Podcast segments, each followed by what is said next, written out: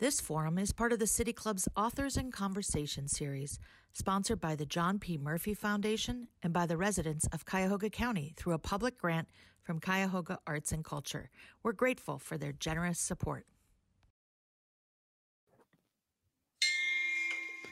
Got my digital gong for a digital age here. Hello and welcome to our virtual Happy Dog Takes on the World series. I am Tony Ganzer, afternoon host at Northeast Ohio's NPR station, WCPN Idea Stream. Yesterday, Myanmar's military successfully launched another coup d'etat, seizing power from a civilian government amid claims of massive voter fraud from their November election.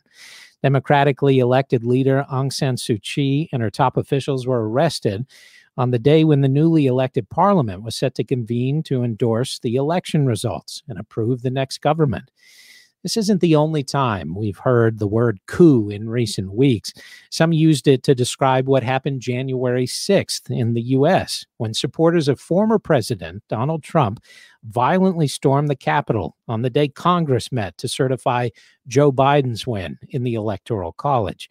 Riots followed Trump's rally on the National Mall, defending his belief that massive voter fraud played a role in his election loss.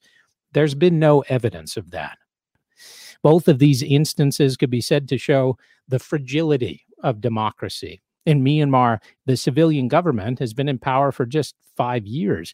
The United States has, in its existence, championed a peaceful transfer of power, but the riot showed the violent potential of fiercely divided politics driving a mob. But was it a coup attempt per se? Tonight, we'll talk with national experts about the different types of coups, address some of the myths and misconceptions, and what it actually takes to overthrow a democracy. Not that we're planning to do that. We're joined by Emily Berman, an associate professor at the University of Houston Law Center. Her research focuses on the unique separation of powers challenges that arise in the constitutional, statutory, and regulatory regimes governing national security policy. Dr. Berman, thanks so much for being here. And also joining us is Dr. Naunihal Singh, Assistant Professor of National Security Affairs at the U.S. Naval uh, College. He's also the author of Seizing Power The Strategic Logic of Military Coups, a book on the dynamics and outcomes of military coups based on 300 hours of interviews and a statistical analysis of 471 coup attempts. Uh, chapeau, Dr. Singh. Thanks for being here. Thank you. As in every City Club forum, you can participate with your questions, and we hope you do participate because that's one of the things that makes these things so fun. You can text them to 330 541 5794. You can see it on the screen 330 541 5794. You can also tweet them at the City Club and uh, we'll try to work them in. They make it to me somehow. Uh, I still don't understand, but we'll we'll fit in your questions.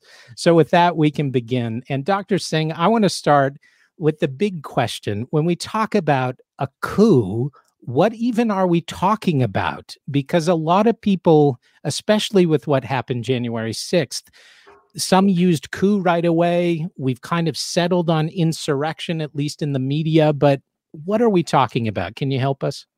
Sure. Um, just uh, before I get started, to clarify, speaking as myself as a scholar and not on behalf of my employer or anyone else who pays my bills. Um, so when we talk about a coup, the, the term is used by different people in different ways.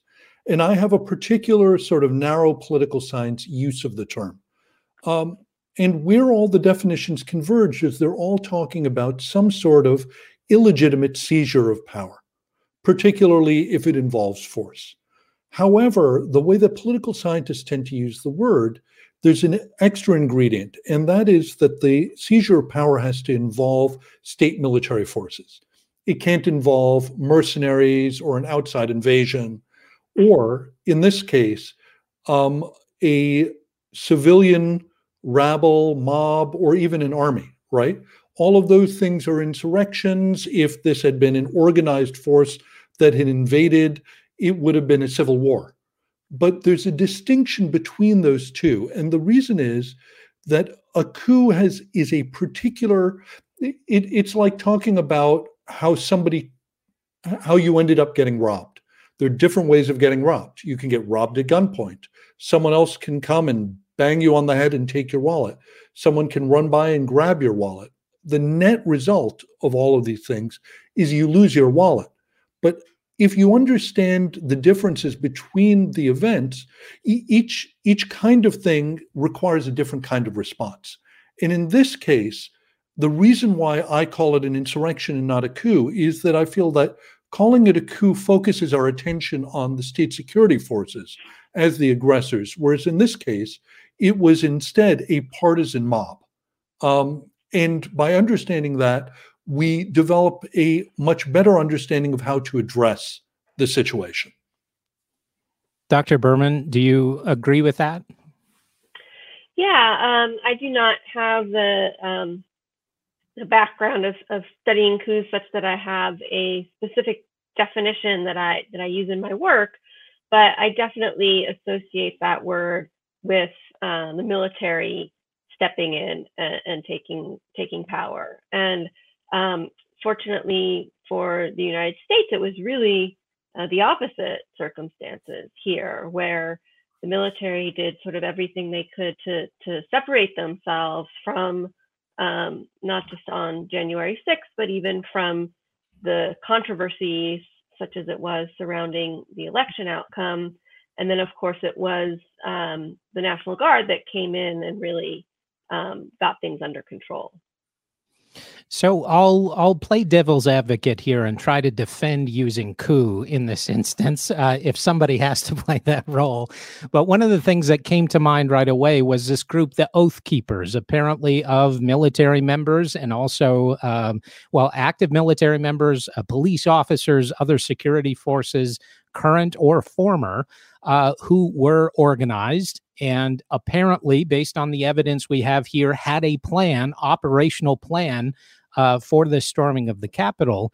And it got me thinking about the attempted coup in Turkey from 2016, where it was only part of the military, uh, which Erdogan tried to you know blame on a separatist movement which was not proven but it was part of the military that had rose up. It was not necessarily the the full security structure but we still called that a coup even though it was part of the military. So why can't we say with all these oath keepers that this is a coup too? It's part of the military. Dr singh? So coups actually always involve some portion of the military. They never involve everybody. Um, even when in fact the people who are engaging in the coup claim that they're doing it on behalf of everybody. That claim itself is, is highly suspect. However, the difference is whether or not they're operating as an organization or you have a handful of military individuals. And if you look at what the Oath Keepers were doing, you know, they're, they're walking around and they've got these fake insignia and they're operating in a sort of disorganized way with with a whole bunch of other civilians mixed in. And if, in fact, there had been an attack by a military unit or by a number of military units, it would have been much harder to stop. It would have required sort of a forcible response by another uh, force within the military. And we didn't see that. Instead, what we saw was, unfortunately, probably around 30 or 40. This is my best guess based on, on what I I know from reading journalists 30 or 40 both active service members, National Guard, and also ex service members who violated their oath and who were working together with a whole bunch of local militias and other hangers on to come in. But one of the things that you see is that it was a largely disorganized effort. It's, it's not to say there was no organization. There was. Apparently, there were three different groups that met ahead of time in parking lots. But this is very different from, let's say, the raid on bin Laden, right? The highly organized, tightly synchronized, efficient military action. And something like that would have been a good deal more catastrophic. But as you point out, the military has tried to stay out of it. In fact, may have been bending over so far backwards to stay out of it that they failed to respond as quickly as as they should have. Um, you mentioned Myanmar. You can see what happens when the military actually gets involved. Um, and the U.S. military is a good deal more proficient and powerful than the Myanmar military. Something like that would have felt very different. So to belabor this point, uh, Ohio is is deep in this because apparently there was this uh, self-described Ohio State militia, which had active members, which did organize before, beforehand. They had clear operational goals. Um, they had uh, materials. Um, even though that shows organization of a paramilitary nature, that still does not qualify as a coup. Just to belabor the point, because because they're outside the state. There are a few soldiers who've joined into this private paramilitary. This is actually not unusual during civil wars. Um, you have soldiers who will actually join in and support the rebels. Um, in Sierra Leone, they were known as sobels soldiers by day, they wanted a paycheck, but at night they would go over to the rebels and they would organize and they would assist them. Um, this is the sort of thing that happens when you have an incipient conflict brewing in your country. Um, and so it's it's not to say that it wasn't serious, but it was the Ohio Ohio militia, as opposed to the Ohio National Guard or any of the U.S. military organizations. And the level of proficiency and organization and everything else is is quite different. These are guys who are playing soldiers. Hmm. Uh, Dr. Berman, when we think about the military involvement, as we've talked about, you know, the, the formal military hierarchy has bent over backwards to say, we're, this is not us, you know. Uh, but um, can the military even do anything without uh, the civilian um, executives ordering them to. Like they they couldn't just show up at the Capitol and say, "Okay, the army's protecting everything now." Right? Uh, there there does have to be due process. Certainly, there are there are numerous restrictions on what the U.S. military can do domestically, um, and there are different rules that relate to National Guard troops uh, as opposed to active duty service members. Um, the National Guard can be uh, under often or under the control of state governors, but they can be federalized. So there are lots of different ways that various aspects of the U.S. military can get involved, but they can't simply operate as law enforcement officials. That is um, is banned in a, a, statute called the Posse Comitatus Act, and um, unless there uh, there is a, an insurrection, sort of um, uh, exception to posse comitatus. Um, but even then, uh, even if that was invoked, it would be by the civilian chain of command, not um, you know the military acting on its own. Dr. Singh, did you have something? No, no, I I agree. Okay. Uh, well, Dr. Berman, maybe if we go down that road a little more about insurrection, we've kind of covered the the definition of coup. So maybe we we set the table here on what an insurrection is and why that fits this situation in the United States uh, better than coup. Yeah, so an insurrection, and this is not something that is defined in the U.S. Code, uh, but an insurrection generally is viewed as um, an act of violence revolting against um, the authority of an established government. So it's um, you know it's similar to the the idea of the coup, but without the military involvement. So it's really any instance of um, citizens or residents rising up, um, using violence to try to uh, defy the authority that is um, that is currently in power what distinguishes this from just terrorism or or violent criminals? Like what what specifically is an insurrection? Why why can't we just dismiss this as domestic terrorism on its own? Yeah, so so terrorism is an act of violence um, whose purpose is to um, sway the political officials or um, or the the public public opinion. So there is sort of a political element to terrorism. Um, at the same time, those acts are um, they're not actually um, targeted at overcoming or displacing the existing authority structure. They're simply engaging in violence um, in the pursuit of some political goal, whereas an insurrection is really um, against the legal authority that's in place, not just sort of a, an act of violence anywhere.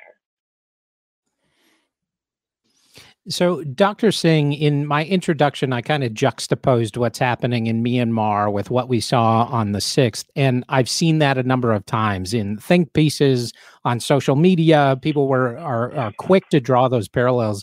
I wonder if you would just address that juxtaposition uh, from your academic perch.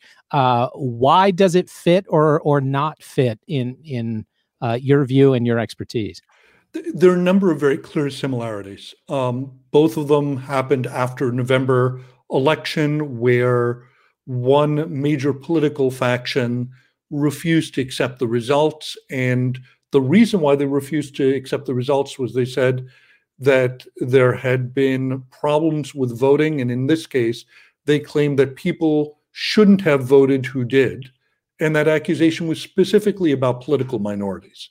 So all of this sounds very eerie. However, there are sort of two differences. One of them is what happened as a result. In both cases, people attempted to interrupt the counting of the votes, but in Myanmar, it happened, it was the military that acted. And because it was the military that acted, they were very quickly able to establish complete control, grab the opposition politicians, throw them into jail, and it was over very quickly. Um, in the case of January 6th, the rabble attacked the Capitol. Um, you have 140 police officers get injured, but they don't actually manage to do anything more than disrupt and threaten. And I, I want to be careful. On the one hand, this was a highly disruptive, tragic, threatening event. If you saw uh, Alexandria Ocasio Cortez talking about how harrowing it was and how close she believed she came to losing her life. It, it was a horrific event. So it was very horrific for the people who were being targeted. But in terms of its impact on our democracy, these guys came into the Capitol and they milled around for a little while. They stole Nancy Pelosi's laptop and then they left. They weren't able to successfully seize power in any way. And later that night, the Senate certified the vote and Biden's inauguration went through. And so their impact was a lot weaker. And that's where you can see the differences in the actors between the military and non military actors. Um, one of the places, so I was having this discussion a lot after January 6th, and people said, Why are you so hung up? And one of the reasons why I was insisting on approaching it one way rather than another isn't that the words are magic, right? I actually don't care what you call it. The question is how do we understand what happened? Who was involved? Who is to blame? And who can we then act against? And if it's an insurrection, you want to look, for example, at communication strategies. You want to look at who was involved, how they were organized, who gave them legitimacy. And one of the things you notice is that Trump was communicating to these people and he was encouraging them and also that there were a large number that there were a number of republican politicians who were also encouraging this and so understanding it as an insurrection led to trump's deplatforming and also um, the loss of of uh, donations, corporate donations, to a number of politicians. And if it had been a coup, we would have looked at the state security apparatus and we would have missed some of these dynamics. And so that's the part which is important. It's not what we call it, it's the diagnosis and therefore the set of remedies that we come up with as a result.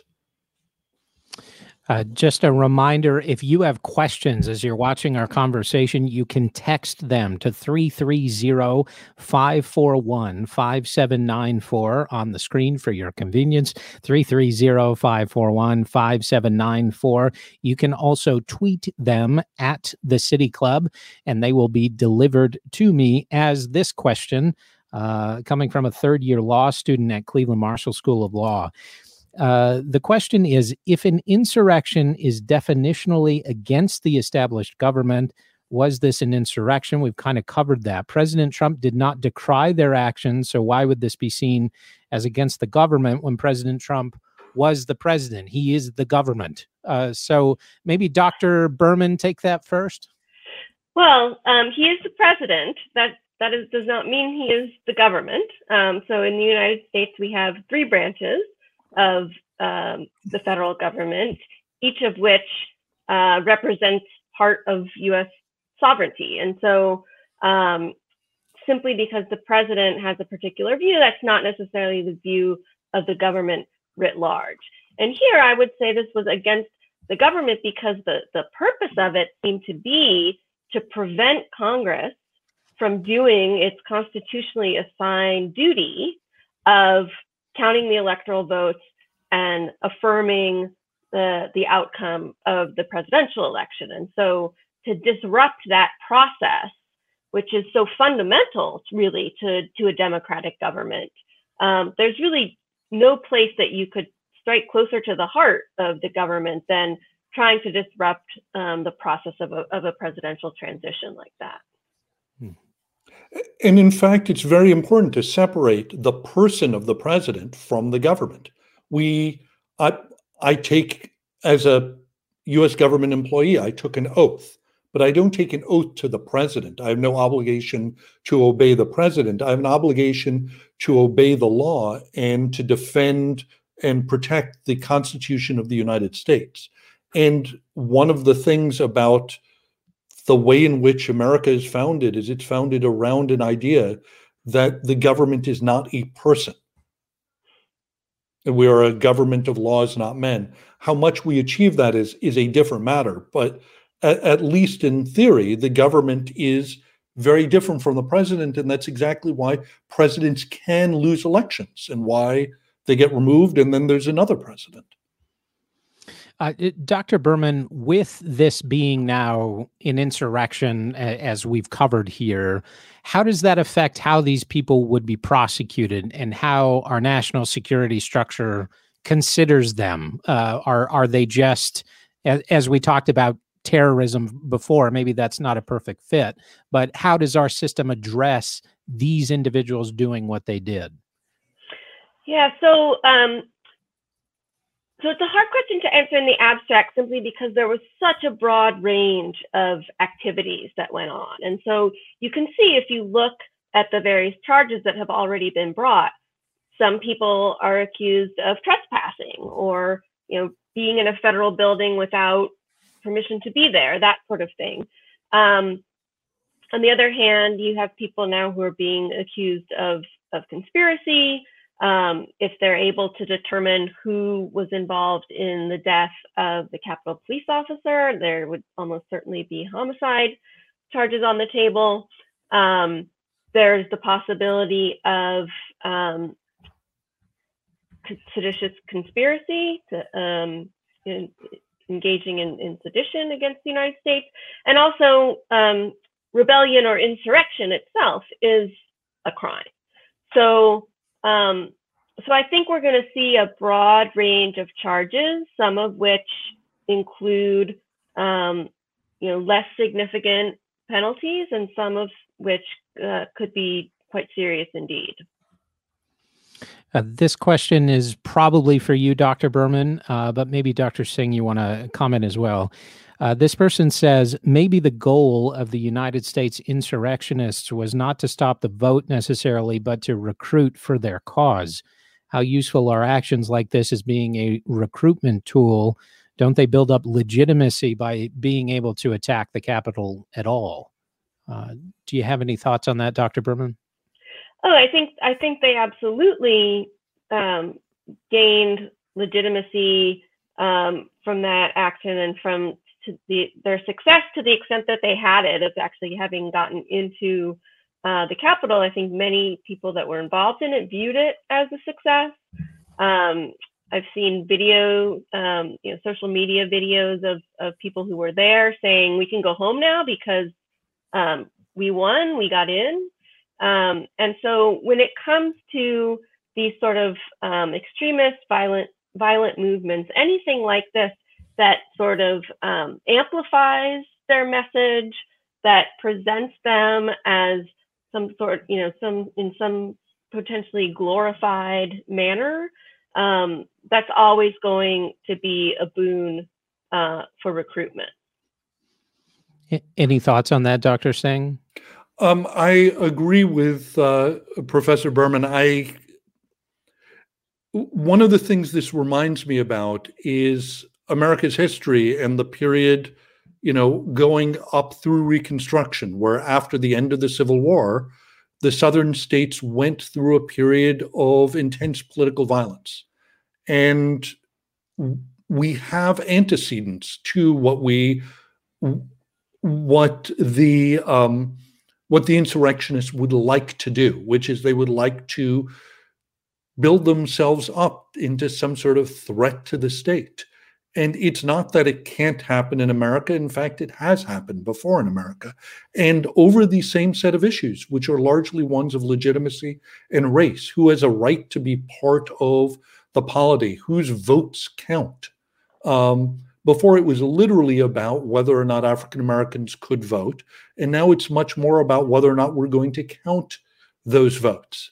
But um, both cases, we're looking at a very deep fault line in America, which is that of racism.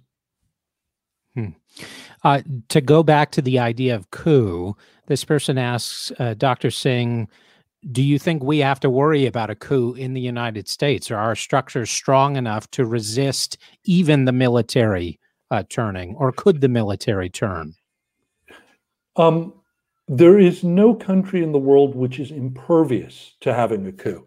Um, the whole reason is that if you empower the military to be able to act with any sort of discretion, you are allowing for the possibility that some number of them might try to exceed their roles. Now, what does that mean? It might mean, for example, that someday we see a small number of people. Some of the coup attempts that I studied were 10 people or 20 people. There were these fail these attempts that were doomed to fail. But sometimes people are reckless and they engage in them. Now, what protects us is not so much that people can't engage in a coup, it's that if some group of people attempt to engage in a coup, the rest of the military is likely to block them. And I think that's a much surer bet. Um, half of all coups in the world fail. And the reason why they fail is because other military actors act to defeat them. And one of the things about the United States military is it has a very strong norm of no, no intervention in politics. The military wants to be outside of partisan politics. Um, it is also a very decentralized organization. And I remember when I started studying this, having a conversation with someone who joked and he said, which branch of the US military would commit a coup and which other branch would allow them? He said, look, if the army did it, the Marines would stop them. If in, you know, and he went through every single possible uh, actor, and he pointed out that no one, other groups of the military, would never let that part of the military actually seize power. And so, both the normative, I mean, I put a good deal of stock in the fact that we have very strong norms, um, but also the fact that our our military is such that it is unlikely that you would have a consensus or a coming together around something um, like overthrowing the government. I think those two things are, are where we're protected. This next question, uh, maybe Dr. Berman. Uh, this person says short term impact of an uncoordinated rabble may not be large, but what about the normalization of support for extremist authoritarianism or terrorism? Uh, to be able to advance political goals. Is this something we're going to have to deal with on a regular basis now in this country? Unfortunately, I mean, I think that's that's a real risk. Um, so Dr. Singh is talking about norms. Um, the Trump administration sort of famously dispensed with many of the norms around uh, civility, around uh, respect for your opponents, around honoring the outcome of a democratic election. Um, and as you sort of reject these um, norms and, and, institutions of democracy, uh, and you feel that your your democracy is not functioning as it should, because we have to remember these people have been told that the election was stolen from them, and some people believe that. Uh, and so when you feel like the, the the political process has excluded you or cheated you, then your recourse is on, is to take action outside the political process. And so when people don't feel heard, don't feel like their um, their perspective is getting the the power or the the response or the attention that it deserves, um, that tends to push people outside the political system. And I think we're at a very tenuous um, spot right now because um, I think it's a difficult balance between recognizing that there is this sentiment um, within some sectors of society that it's very deeply held and sincere and um, poses a significant threat of violence, um, as both the FBI and Department of Homeland Security recently have warned us.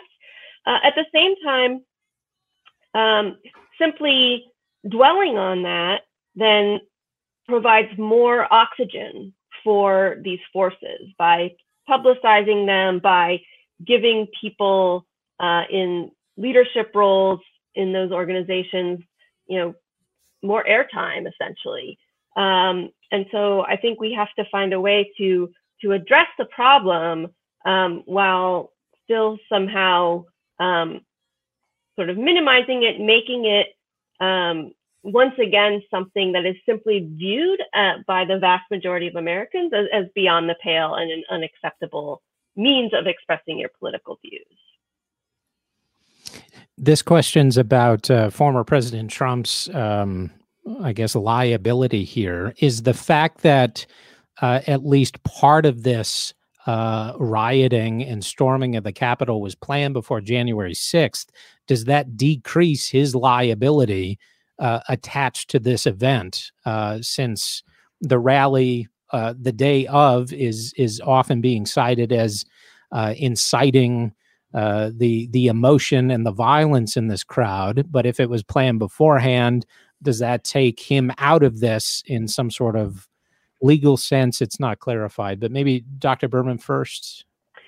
Yeah, so I think um, that that last point you make, I think, is an important one. So there's legal liability, uh, and then there's moral liability, right? And the two don't necessarily always go hand in hand.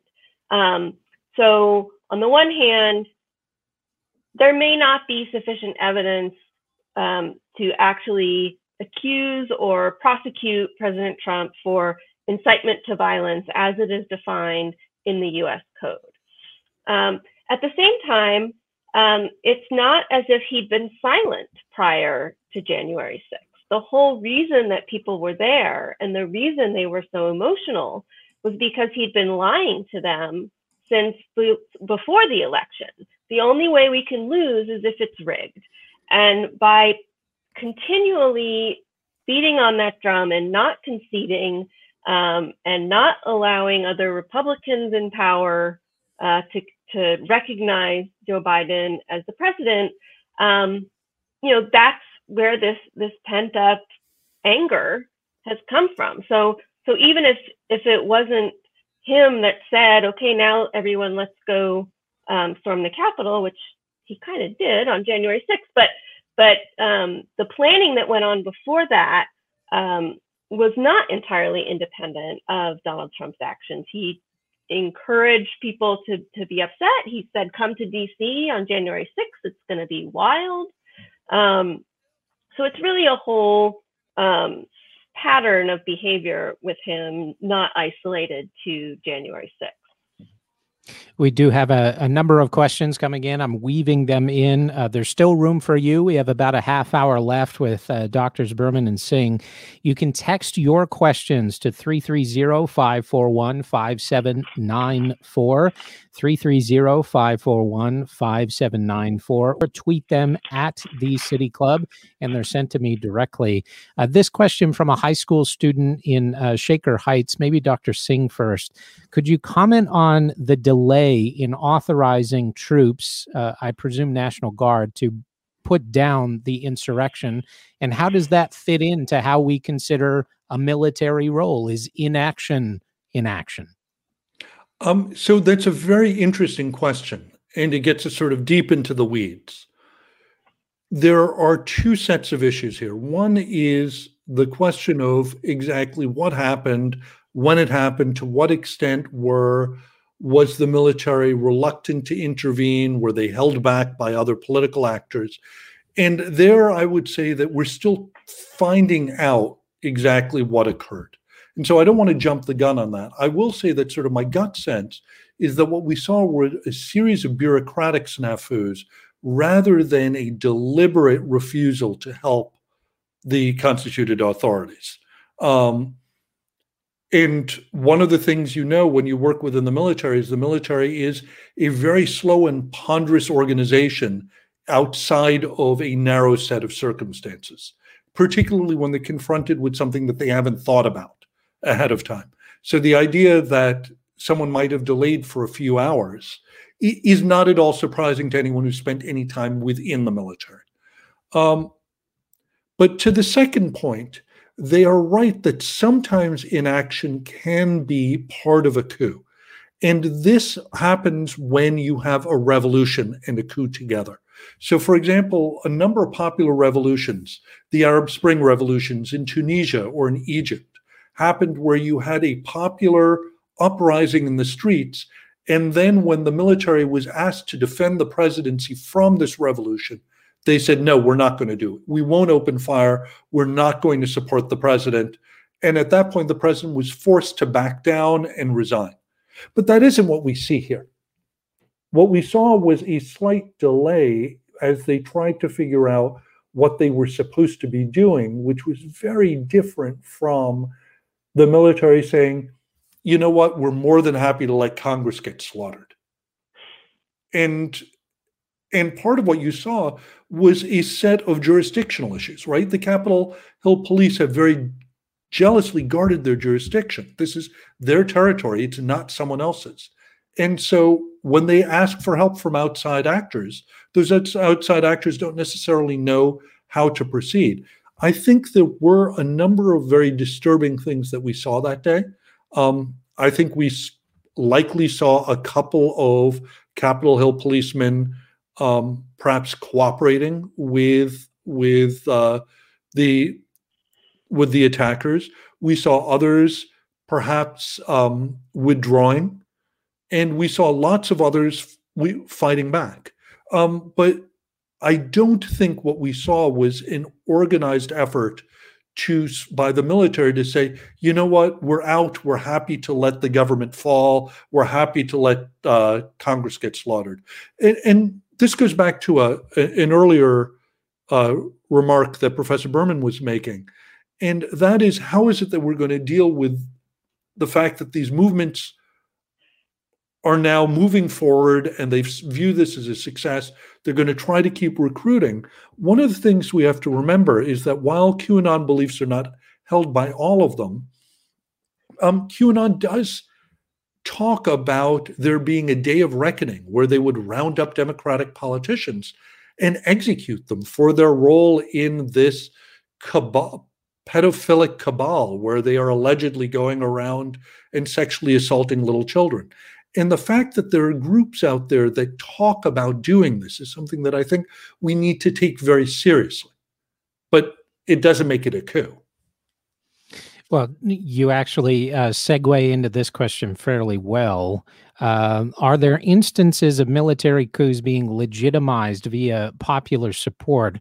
Are coups ever desirable from a liberal democracy perspective? This person imagines not, but maybe a truly corrupt government versus a norm respecting military with popular support provides a foil to our classic coup narrative. So, what I would say on that is that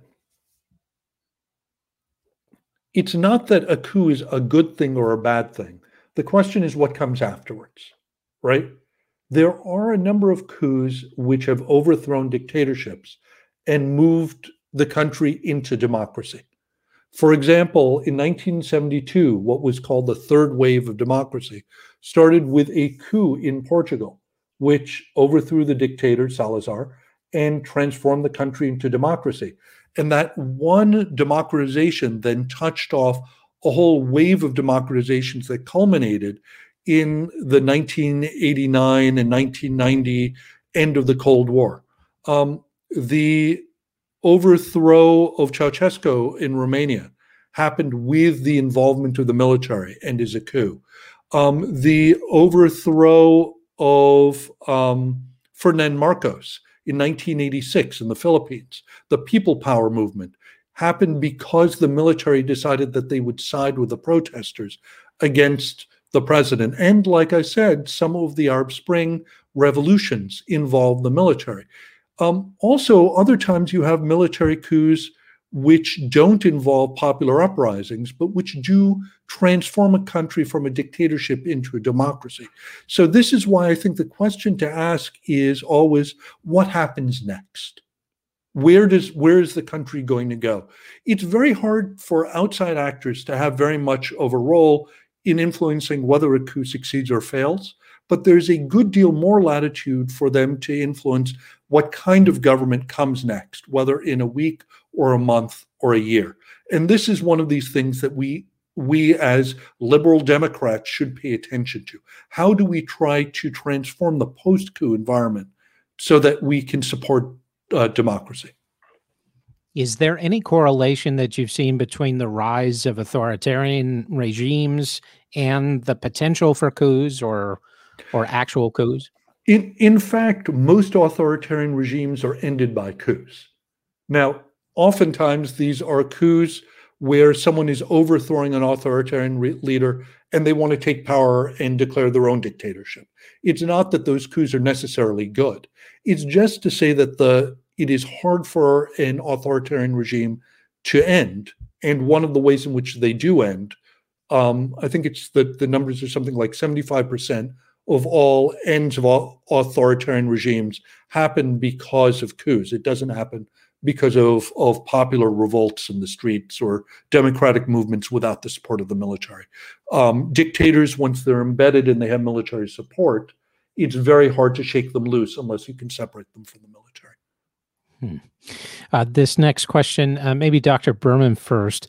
Realizing democracies are fragile and not necessarily long lasting, are there any red flags Americans should be looking for in the short or long term? Uh, I assume in terms of testing our institutions again and and what qualifies as a genuine threat to democracy or just a criminal action. Yeah, I think um, one of the most concerning red flags um, with respect to democracy in the United States is um, the absence of a shared set of facts. Um, you can disagree with someone on policy, but if you can't agree on the facts, there there is no bridging that divide. And so um, the to the extent that this, the misinformation is out there, whether it's social media, whether it's you know right wing broadcasting, whether it's the politicians themselves, um, I think it's it's it's really difficult to imagine Americans coming to a point where we sort of restore that sort of shared sense and what it means to be American and respect for one another, um, though we may differ in in our opinions quite quite strongly. Um, and so I think that getting a handle on these things like QAnon um, that really create this alternative universe of facts um, is is really dangerous because democracy is an idea, right? We all just decide that this is how we're going to do it, and we um, have our elections, and we all say, "Oh, I, too bad I lost. Maybe next time," or "Yay, we won." Um, but once again, sort of goes back to what I was saying before. Once people feel like that system is no longer functioning for them, then um, then they don't have faith in the outcome of elections. That's when democracy really hits some um, turbulent waters. Can I come in on that? Um, yeah, please. I'm going to be a little bit more critical and cranky, perhaps, than my colleague is. The first is if you look at the people who attacked the Capitol, there should be no one who's defending them. And, and in fact, there are people out there who are defending them, right? There was a guy out there who's wearing a shirt which said 6MWE. Six million wasn't enough. It was a pro Holocaust shirt. There's another guy who is wearing a Camp Auschwitz shirt, right? I grew up in a neighborhood of Holocaust survivors. Elie Wiesel was actually my next lived across the street from me. This is something I take very seriously and very personally these there were literal Nazis in that group. And it should not be hard for Americans to say, we reject this. I mean, that is allegedly what World War II was all about. So that's the first point. The, the second point is that this shows us something else that, in fact, I think there are two different understandings of democracy. One of them is this idea that democracy is about a process and Americans are free and we are equal and nobody's above the law. But there's also another notion of what it means to be an American, which is an ethno nationalist understanding, right? And it's democracy is a game that's played by wealthy white men. And as long as it's played within that elite, it's okay. But the minute you have outsiders, the minute you have guys like Obama or of women like Hillary Clinton or now Kamala Harris waiting in the wings as the vice president for the oldest president we've ever had, that this must be illegitimate. And so what we're seeing is these people who have this understanding of democracy of America, which is not about democracy and equality and freedom and rule of law, but is instead about uh, about old white men ruling. And if they aren't, then that's unfair. Which goes to the third point, which is that democracy is much younger than we admit. Um, and in fact, we've only been a fully democratic state since 1965. And that happened as a result of a good deal of bloodshed. And it, incidents like this remind me how recent our democracy is and perhaps how shallow the roots are amongst some people in the population. Yeah, that that's really poignant. A fully democratic state since 1965. Often people think that uh, you know the Constitution formed our our democracy, our democratic republic, but but obviously uh, there was a, a, a lot of change that had to take place before everybody uh, had agency uh, in in this nation, and and still it's a struggle. Um, with that being said, then. Um, it seems like this popular movement, I don't know what we call it, uh, because not all people who storm the Capitol are members of QAnon. Um, some of them have legitimate political grievance.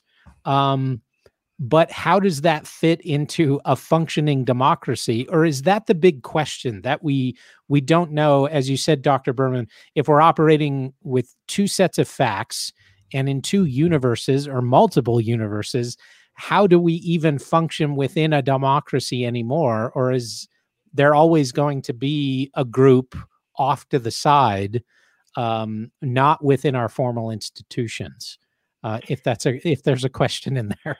Yeah i mean i think there will always be uh, a group off to the side. There will always be some slice of the population that refuses to accept um, the legitimacy of um, you know an actual full democracy where everyone is is a participant regardless of race color background uh, gender etc the question is how how big a slice of that population is it going to be and whether they're going to be validated so i think for for a long long time even though those views were out there it wasn't considered acceptable to express neo-Nazi type views, um, except within certain circles.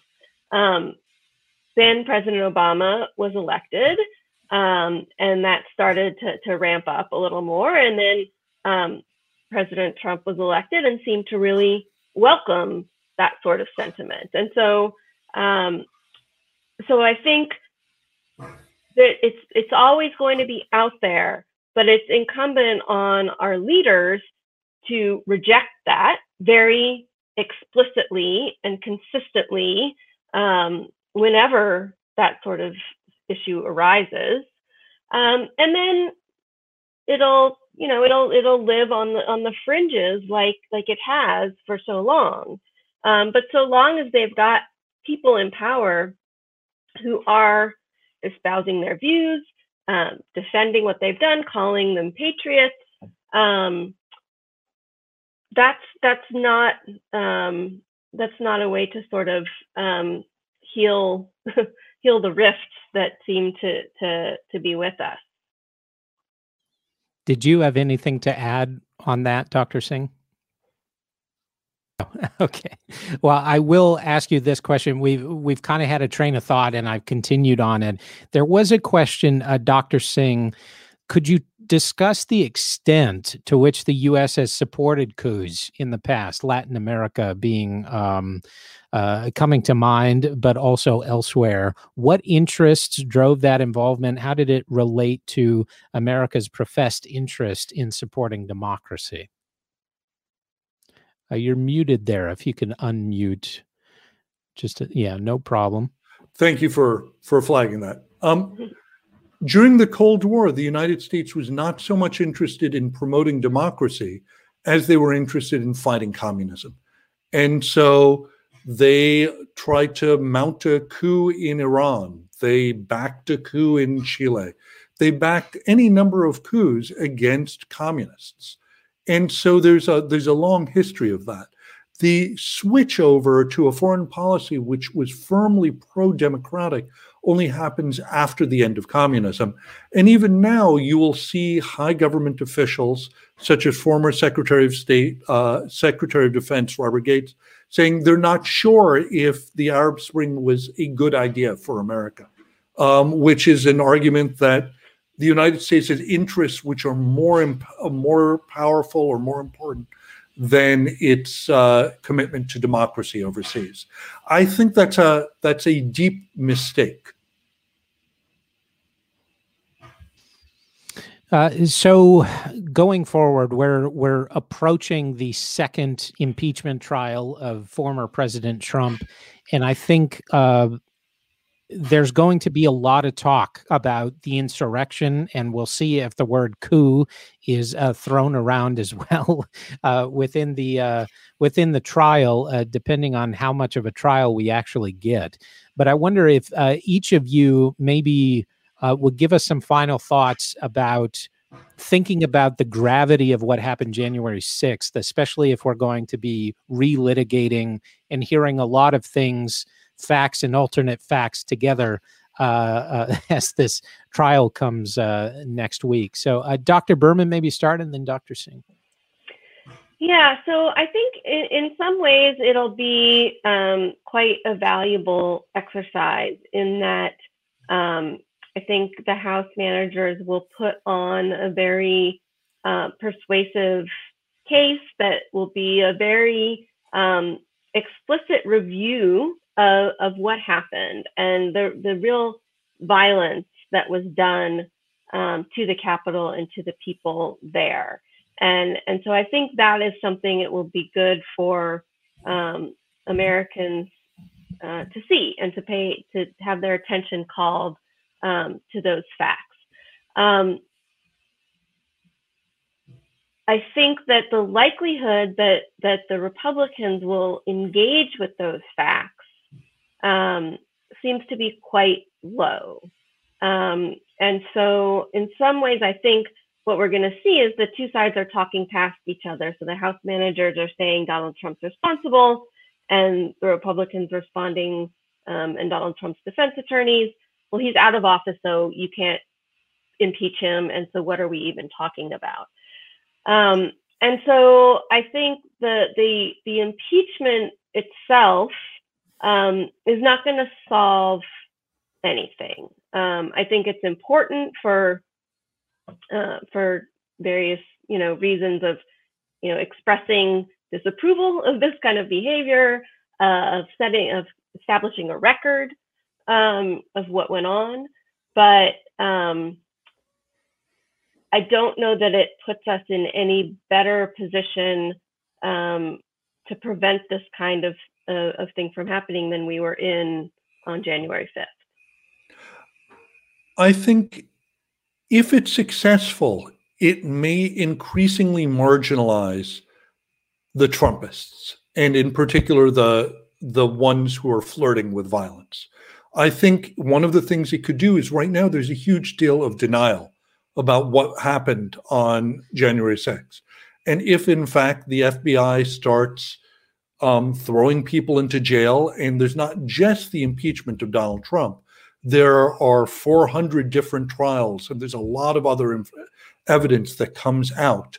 I think it will become increasingly hard for people who pretend that they are law and order conservatives to maintain some of their denial, particularly when a police officer was killed and another one was beaten badly, ironically enough, with a Blue Lives Matter flag, which shows you what, what that flag actually means. Um, so I think part of what happens here is that we need to establish the facts of what went on and to put that into the public discourse. Look, when Nixon uh, resigned, he still had around a third of the nation supporting him. You can continue to have people supporting Trump. What happened was that Nixon's reputation was forever tarnished. And so this is something that um, uh, uh, one political commentator refers to as the OJ option, right? Um, this is uh, former FBI agent Asha Rangappa. She doesn't think that Trump will, I mean, she and lots of other people don't think that Trump will actually be convicted at the end of this trial. The Senate looks like it'll hold on partisan lines. But his reputation may be substantially damaged, and he may get caught on further chicanery that he engages in particularly some of the fraudulent financial activity, which has been buzzing around him if he becomes implicated in that. And he may no longer be protected by the aura of, of the president. And I think that would be important. I, I don't think this is going to be a situation where we can transform the what happened in a day. I think what what you're going to have to do is bit by bit insist on the truth, put facts into evidence, but also resist the calls to impunity by holding people to account, starting with the small fry, but not stopping there and working your way to the to the top. America did if you look back at Reconstruction, America had a period of, of attempted transformation and then they backed off. And there were incidents like this, for example, in Wilmington, North Carolina, where there was a black man who was elected and a mob showed up and they managed to over overthrow him, even though he was the democratically elected mayor. There was a similar uh, incident in North in, in New Orleans. Um, and uh, there was an effort to heal the nation basically by forgetting all of the sins of the Confederacy and protect, pretending that nothing bad had happened. We can't do that again.